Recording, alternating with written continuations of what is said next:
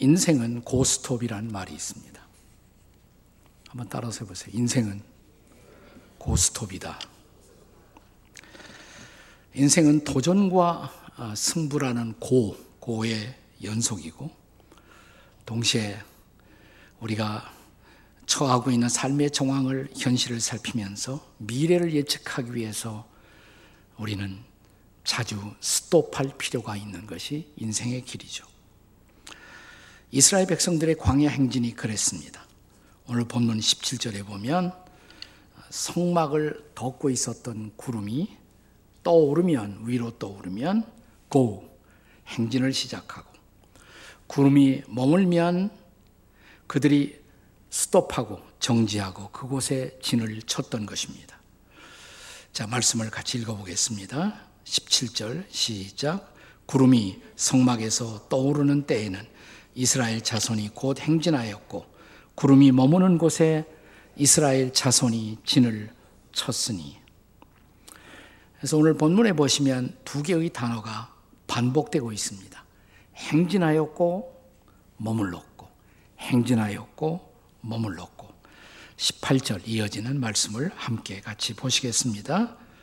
시작 이스라엘 자손이 여호와의 명령을 따라 행진하였고 여호와의 명령을 따라 진을 쳤으며 구름이 성막 위에 머무는 동안에는 그들의 진영에 머물렀고 행진하였고 머물렀고 행진하다가 머물렀고 이게 고스톱이잖아요. 그러니까 고스톱이란 말.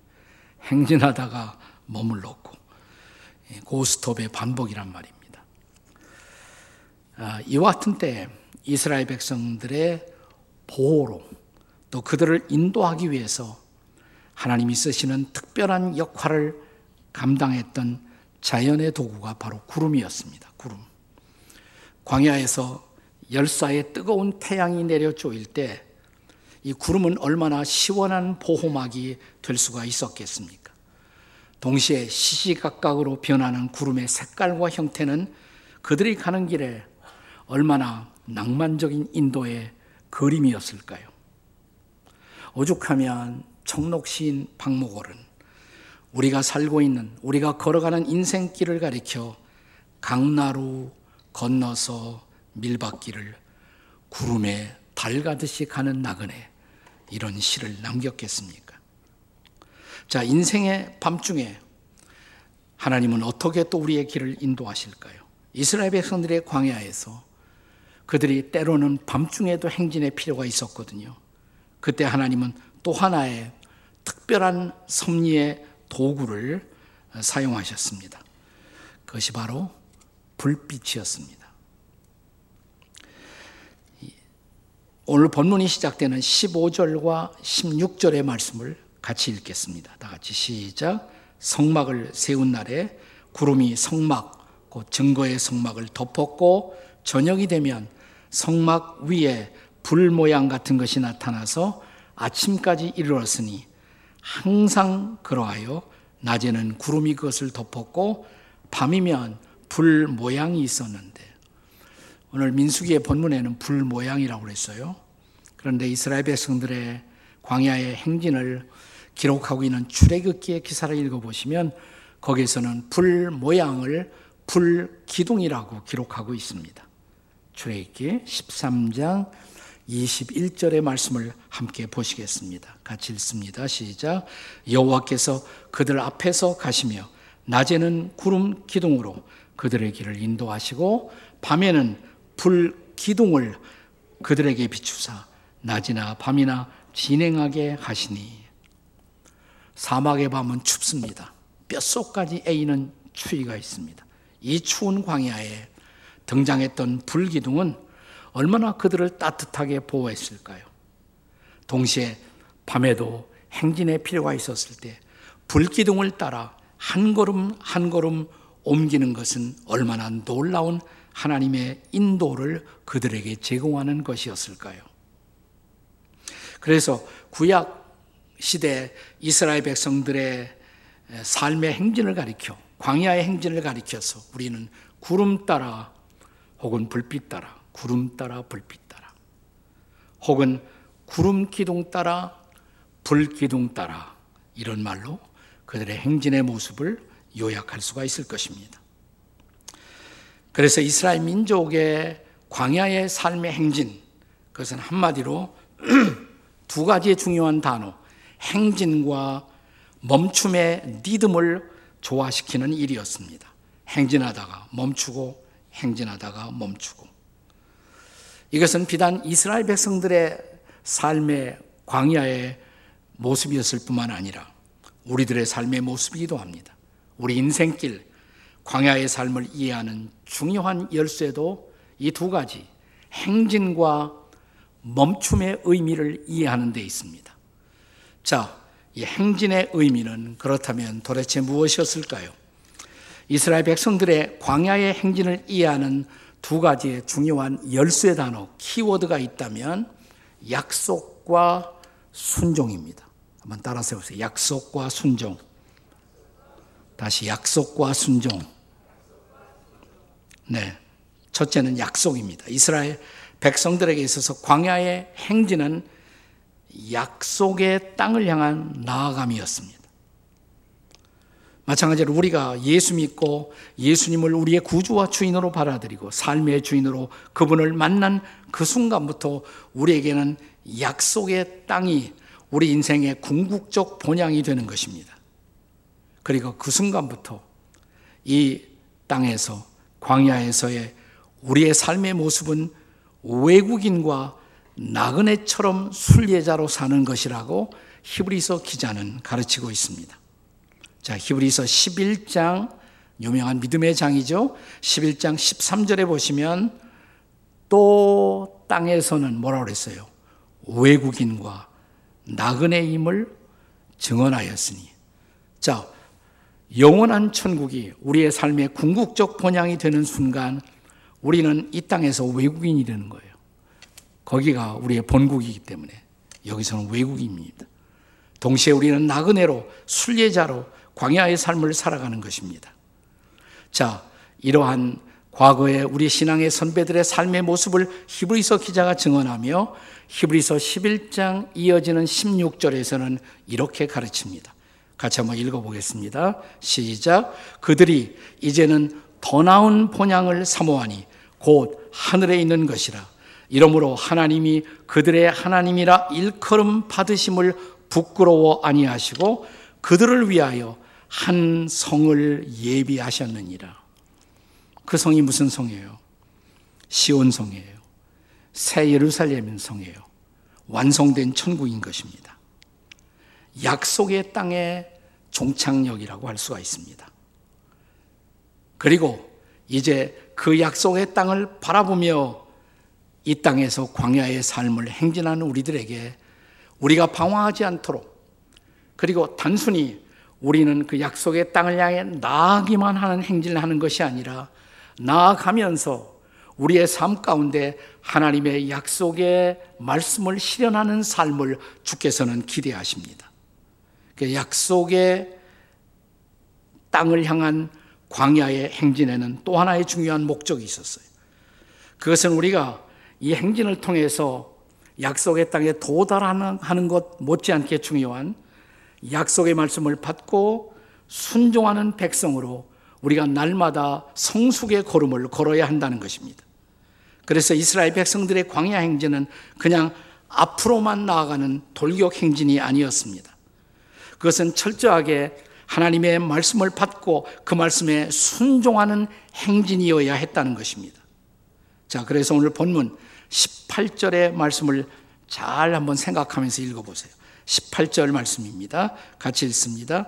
이스라엘 자손이 여호와의 명령을 따라 행진하였고 여호와의 명령을 따라 진을 쳤으며 그냥 가고 그냥 스톱하는 것이 아니라 말씀을 따라 go 말씀을 따라 스톱하는 행진이었다는 것입니다. 그 다음 절인 19절에도 보시면 여호와의 명령을 지켜 행진하지 아니하였으며 행진 안 할 때도 그냥 안 하는 것이 아니라 말씀을 따라 여호와의 명령을 따라 그렇게 했다는 것입니다. 그 다음 절 20절 말씀입니다. 20절에도 보시면 여호와의 명령을 따라 행진하지 않았다. 이제 23절 행진하였다. 했다 안 했다. 계속해요. 네. 23절 같이 읽겠습니다. 23절 시작. 곧 그들이 여호와의 명령을 따라 진을 치며 여호와의 명령을 따라 행진하였고 그냥 행진하고 그냥 몸을 놓고가 아니라 명령을 따라 말씀을 따라 행진하고 말씀을 따라 스톱하고 진을 치고 여기 철저하게 고안된 행진의 목적을 볼 수가 있지 않습니까? 우리가 그냥 가는 것만을 원하시는 것이 아니에요. 그 말씀 앞에 순종하는 모습을 그분은 보고 싶어 하는 것입니다. 따라서 광야에 한 스텝 한 스텝, 우리들의 한 걸음 한 걸음은 순종을 위한 훈련의 걸음이었던 것입니다. 따라서 인생의 광야에서 저와 여러분이 하나님의 백성으로 배워야 할 가장 중요한 레슨이 있다면 그것은 말씀을 붙들고 순종의 사람이 되는 일입니다. 히브리서 기자는 하나님의 아들이신 예수님이 이 땅에 오신 중요한 목적 중의 하나로 순종의 본을 보이심이라고 가르칩니다. 히브리서 5장 8절과 9절의 말씀입니다. 같이 읽겠습니다. 히브리서 5장 8절 9절 시작 그가 아들이시면서도 받으신 고난으로 순종함을 배워서 온전하게 되셨습니다. 그는 하나님의 아들이셨지만 이 땅에 와서 많은 고난을 받으셨습니다. 근데 고난을 통해서 그분은 순종을 배우셨다고 말합니다. 그러니까 예수님도 순종을 배울 필요가 있었어요. 순종의 학습을 하셨다는 것입니다. 고난을 통해서 순종을 배워 그리고 온전해지셨다 이렇게 말합니다. 예수님에게 그 필요가 있었다면 저와 여러분은 얼마나 더 그런 필요가 있겠어요. 그러니까 우리의 광야의 일생, 광야의 삶을 통해서 우리는 순종을 배워야 한다는 것입니다. 그리고 이 순종을 배우기 위한 학습의 도구로 하나님은 저와 여러분의 인생 가운데 고난을 허용하신다는 것입니다. 그러니까 고난이 그냥 오는 것이 아니에요. 순종을 배우라고. 순종을 학습하라고. 네. 순종을 배울 수 없다면 하나님의 진정한 백성이라고 할 수가 없겠죠. 한번 따라서 하세요. 순종을 배우시지 못하면 옆에 사람 쳐다보고 잡종이십니다. 다시 순종을 배우지 못하면 잡종이다. 순종을 배워야 순종이다. 우리가 정말 하나님의 백성다운 백성이 되려면 우리가 배워야 할 가장 중요한 레슨이 바로 순종이라는 것입니다. 그래서 하나님의 말씀을 주시면서 그 말씀을 따라가게 하시고 말씀을 따라 멈추게 하십니다. 따라서 여호와의 명령 가운데는 가는 것만 포함되지 않고 가다가 멈추는 것도 포함됩니다. 그렇다면 우리 광야의 행진 속에서 멈춤을 명하시는 의미는 또 무엇일까요? 멈춤의 의미. 이미 행진의 의미를 말씀드렸어요. 우리를 가게 하시는 행진 두 가지 단어를 기억해야 한다고 뭐라 그랬어요? 약속과 순종입니다. 하나님의 약속의 땅을 바라보며 순종의 걸음을 걸어야 한다는 것입니다. 약속과 순종입니다. 그렇다면 멈춤의 의미는 또 무엇일까요? 멈춤이란 우리의 행동을 그치고 쉬는 것을 뜻합니다. 그치고 쉰다. 이것을 히브리인들은 유대인들은 샤바트라고 말해요. 샤바트. 다 같이 샤바트. 네. 그러니까 멈추고 그치고 쉰다. 이것을 샤바트라고 말하는 것입니다. 우리가 그렇다면 히브리 사람들에게 당신들이 샤바트하는 목적은 무엇입니까? 이렇게 묻는다면 생각 있는 히브리인들은 틀림없이 이런 대답을 줄 것입니다. 샤바트의 두 가지 목적. 하나님 사랑과 이웃 사랑입니다. 따라서 보세요. 하나님 사랑과 이웃 사랑. 여러분, 이스라엘 백성들이 이제 신의 산을 떠나게 됩니다. 근데 떠나기 직전에 그들이 신의 산에서 십계명을 받죠. 십계명을 받습니다. 우리가 십계명의 구조를 살펴보면 아주 흥미롭습니다. 크게 둘로 나눠야 돼요. 1계명부터 3계명까지 그것은 하나님에 대한 우리의 의무를 보여주고 있습니다. 그러나 그 다음에 제5계명부터 10계명까지는 이웃에 대한 의무 혹은 사람에 대한 의무를 가르치고 있어요. 그러니까 크게 두 가지예요. 1계명부터 3계명 하나님에 대한 의무, 그다음 5계명부터 10계명 이웃에 대한 의무. 근데 그 사이에 사이에 뭐가 있어요? 4계명이 있어요. 4계명이 뭡니까? 안식일을 기억하여 거룩하게 지키라. 안식에 대한 계명이 4계명이 되어 있습니다. 그런데 유대인들은 히브리 사람들은 열 가지 계명이 다 중요하지만 제일 중요한 것을 뽑으라면 사계명이라고 말합니다. 사계명. 왜냐하면 사계명을 제대로 지켜야 하나님에 대한 의무 다 할 수가 있고 또 이웃들에 대한 의무도 다 할 수 있기 때문입니다. 왜 그럴까요? 자, 안식은 멈춤입니다. 여러분, 유대인들 보면 우리처럼 지금 우리들의 한뭐 주일 성수라는 단어를 우리가 많이 씁니다만은 우리는 순엉터리예요, 사실. 유대인들의 관점에서 보면. 얼마나 철저하게 그들이 안식일을 지킵니까? 안식일 다가오기 전에 모든 준비를 다 해요. 안식일 날은 문자 그대로 멈추는 것입니다. 모든 행동을 멈춰요. 네. 그리고 음식도 미리 준비해 놓은 것을 그냥 먹을 뿐이지 안식일 날은 절대로 요리도 하지 않습니다. 근데 두 가지나 해요. 안식일 날. 하나는 뭐냐 회당에 가서 예배를 드립니다. 그들은 회당에 걸어갈 수 있는 그 범위 안에 그들의 집을 정해요. 그리고 안식일 날은 가족들이 함께 회당에 가서 거기서 하나님을 예배합니다. 안식일에 하는 유일한 것, 하나님을 예배해요. 다 멈추고 쉬면서 하나님을 예배합니다. 그 예배를 통해서 하나님과의 관계가 새로워지겠죠. 또 하나 하는 것이 있어요.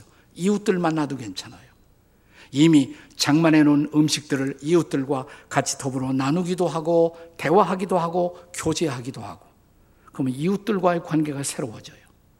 그러니까 안식일을 제대로 지키면 하나님과의 관계도 새로워지고 이웃들과의 관계도 새로워지고 여러분 우리가 참으로 하나님을 사랑하면 하나님을 향한 계명 의무를 지키는 것은 저절로 성취되는 것입니다.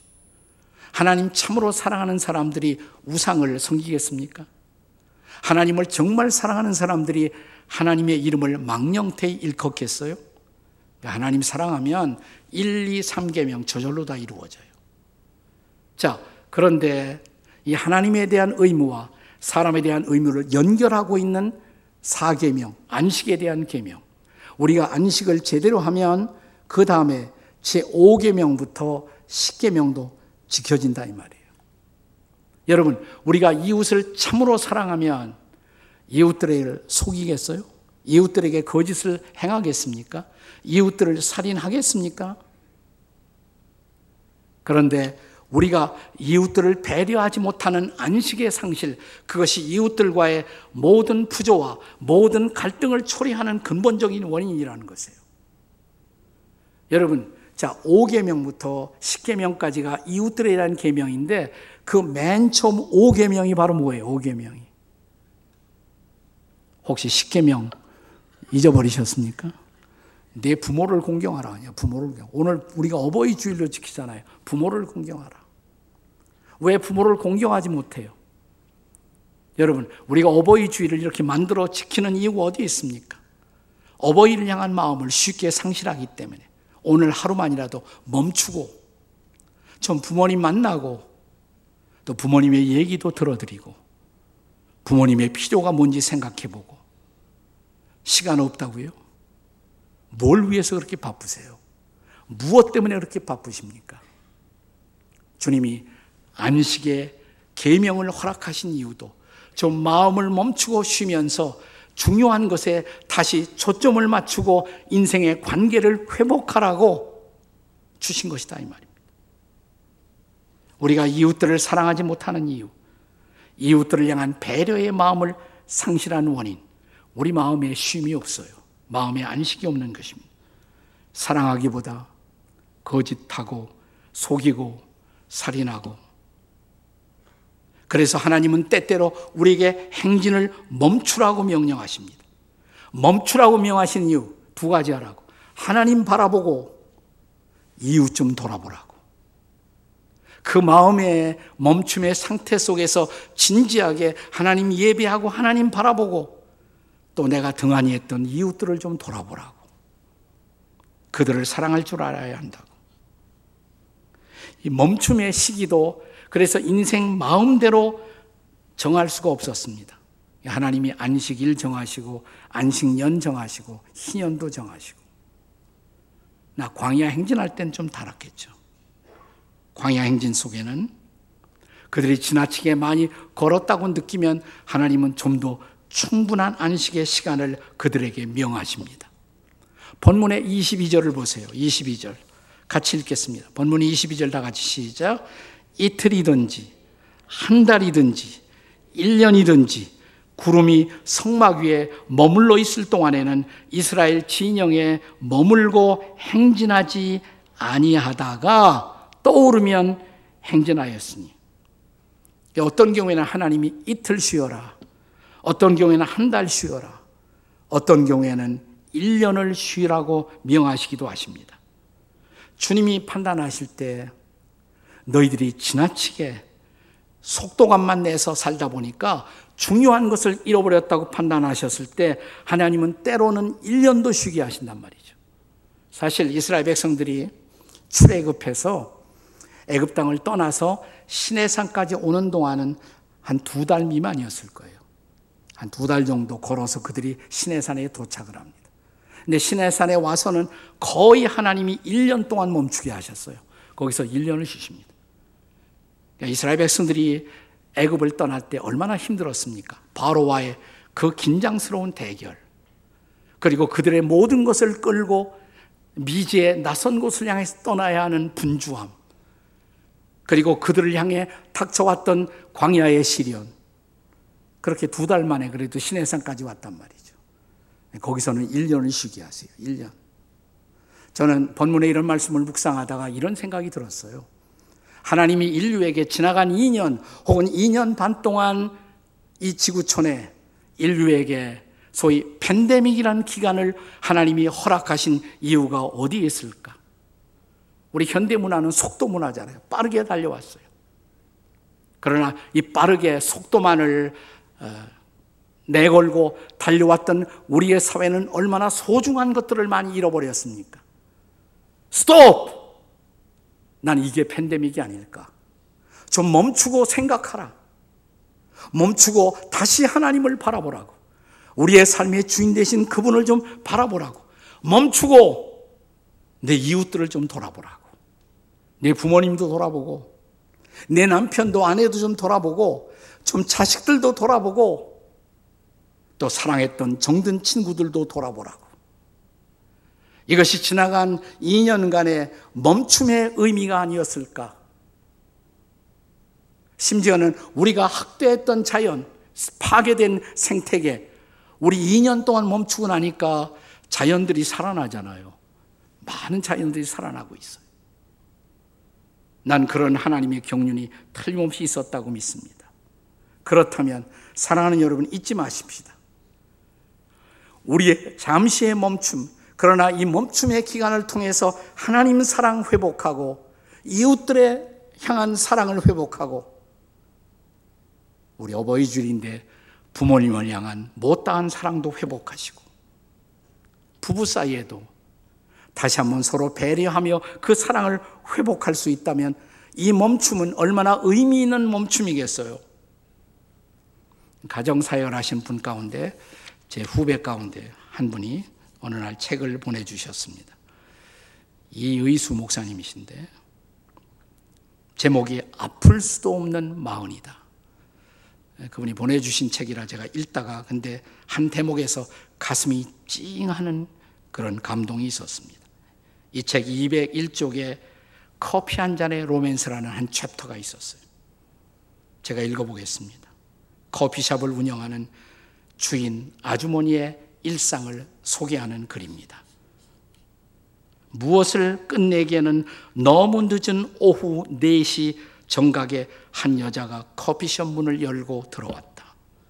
순간 나는 망설였다. 손님인가 잡상인인가. 그 여자는 한눈에도 정상에서 멀어 보였다. 임산부는 아니면서도 배는 남산만 했고 복장은 초라했고 황당했다. 핸드백도 없고 휴대폰도 없었다. 다행히 아기는 없어 보였다. 이 여자가 커피값 낼 돈이 있을까? 아니, 이 손님 때문에 다른 손님들이 거북하게 느껴 나가버리면 낭패였다. 난 차가운 목소리로 물었다. 무슨 일로 오셨지요? 여자는 주저하며 여기서 남편 만나기로 했어요. 할 수 없이 나는 아르바이트 하는 최군에게 물 갖다 주라고 했다. 아니, 사모님, 여기는 셀프인데 웬 물을요? 야, 저 여자가 물도 안 마시고 여기저기 왔다 갔다 하면 손님들이 좋아하겠니? 아, 네, 알았어요. 시간은 한 시간이 지나 오후 5시를 넘어서고 있었다. 최근이 참다 못해 가서 커피를 하겠느냐고 묻자 화들짝 놀라며 그건 안 돼요. 조금 있다요. 물만 있으면 돼요. 시간이 벌써 오후 7시를 넘어서고 있었다. 바리스타가 나에게 사모님, 저 여자가 남편이 올지 안 올지 저하고 내기 하세요. 난 안 올 거다 그랬습니다. 그러자 바리스타는 온다에 만 원을 걸겠다고 했습니다. 오후 8시 밖이 완전히 어두워져 가로등을 밝히는 순간 무려 4시간 만에 여자가 벌떡 일어섰다. 여인은 환하게 웃으며 밖으로 나간다. 이어 여인은 남루한 파란색 점퍼를 입고 싸구려 운동화를 신은 남자를 데리고 들어와 자리에 앉는다. 그녀의 남편이었다. 최군이 다가가서 뭘 드릴까요? 묻자 커피요. 어떤 커피를 드릴까요? 보통 커피로요. 카페 라떼로 드릴까요? 아, 예, 예. 난 두 사람의 대화가 궁금해서 유리문을 닦는 척 창가로 다가섰다. 내가 다가서는 것을 보더니 여자가 나를 쳐다보고 남편을 소개한다. 제 남편이에요. 요 아래서 구두 닦아요. 정식으로 허가가 안 나서 조그맣게. 아, 그러시군요. 그때 최근이 커피를 가져왔다.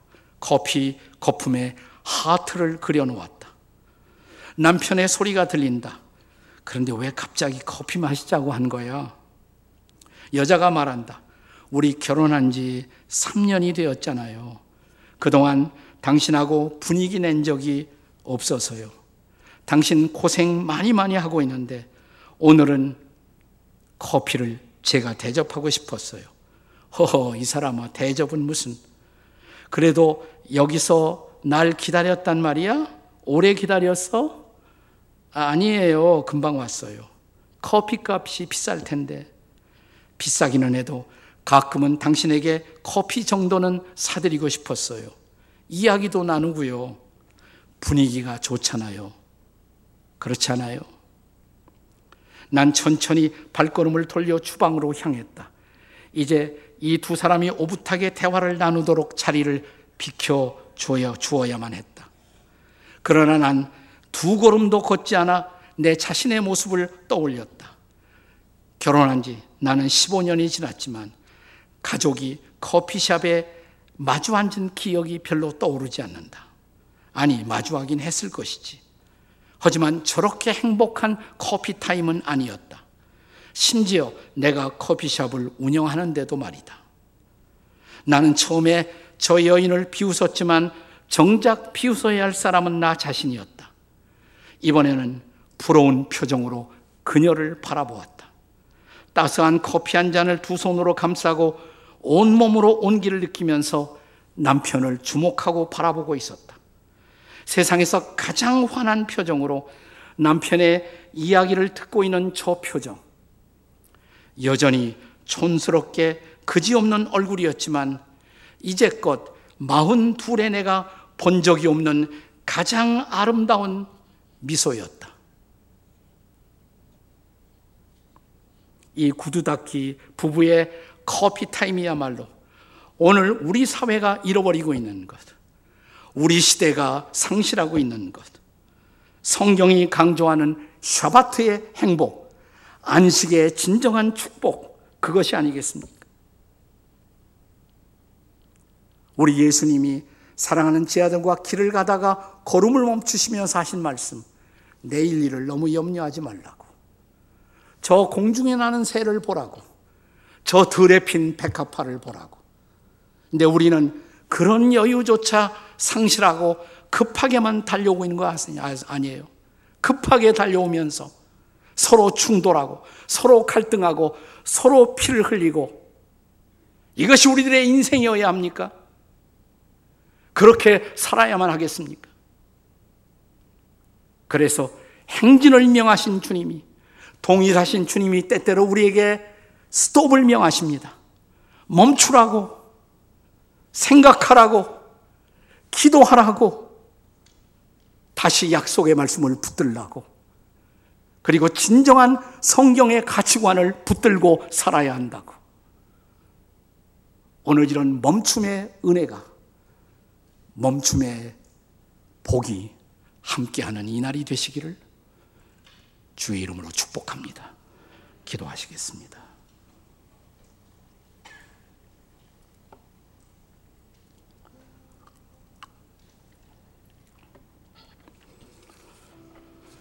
조용히 기도하면서 오늘 어버이 줄이니까 우리들의 어버이 부모님을 생각해 보십시오. 여러분의 아버지, 어머니 어디에 계십니까?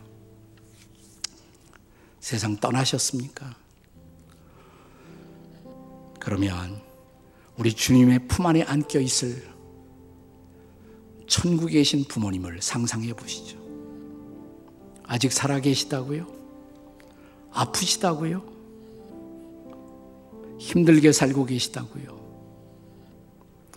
이 시간 여러분의 두 손을 조용히 가슴에 한번 얹어 보세요. 두 손을 가슴에 얹고 여러분의 부모님을 기도로 가슴에 안아 보세요. 천국에 가 계시다면 천국에 있는 우리 부모님을 내 마음으로 안아드리고 아직도 이 땅에 살아 계시다면 살아있는 부모님을 기도로 안아보세요.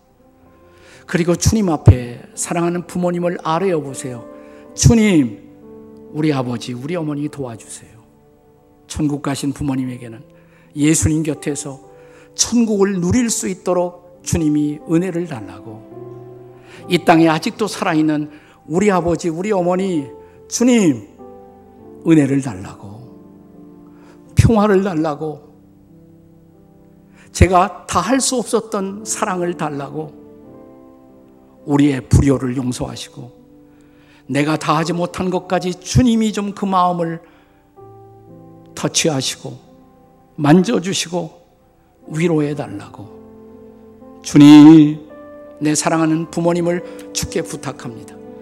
그리고 동시에 우리 가정에 허락하신 우리 자녀들, 그 자녀들을 이 시간 주님의 손에 부탁한다고. 주님, 우리 가정에 이런 은혜를, 멈춤의 은혜를, 안식의 은혜를 허락해 주시옵소서 함께 다 같이 주님 부르면서 기도하시겠습니다.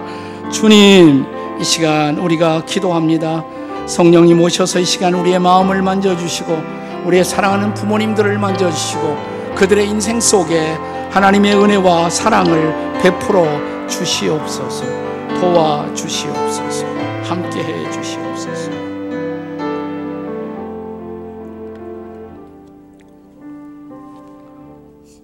어머님의 넓은 사랑 귀하고도 귀하다. 그 사랑 언제든지 나를 감싸줍니다. 내가 울 때 어머니는 주께 기도드리고 내가 웃을 때 찬송 부르십니다. 우리는 그 기도에 그 찬송에 빚진 자들입니다. 이제 우리 어머니, 우리 아버지 주의 손에 위탁합니다. 우리에게 선물로 주신 우리의 자녀들을 또한 주의 손에 부탁합니다. 그리고 인생의 남은 광야길 제대로 걷게 하옵소서. 서두르지 말고 천천히 천천히 주님 바라보고 이웃들을 돌아보며 걷는 광야의 행진이 되게 해 주시옵소서. 예수님의 이름으로 기도합니다. 아멘.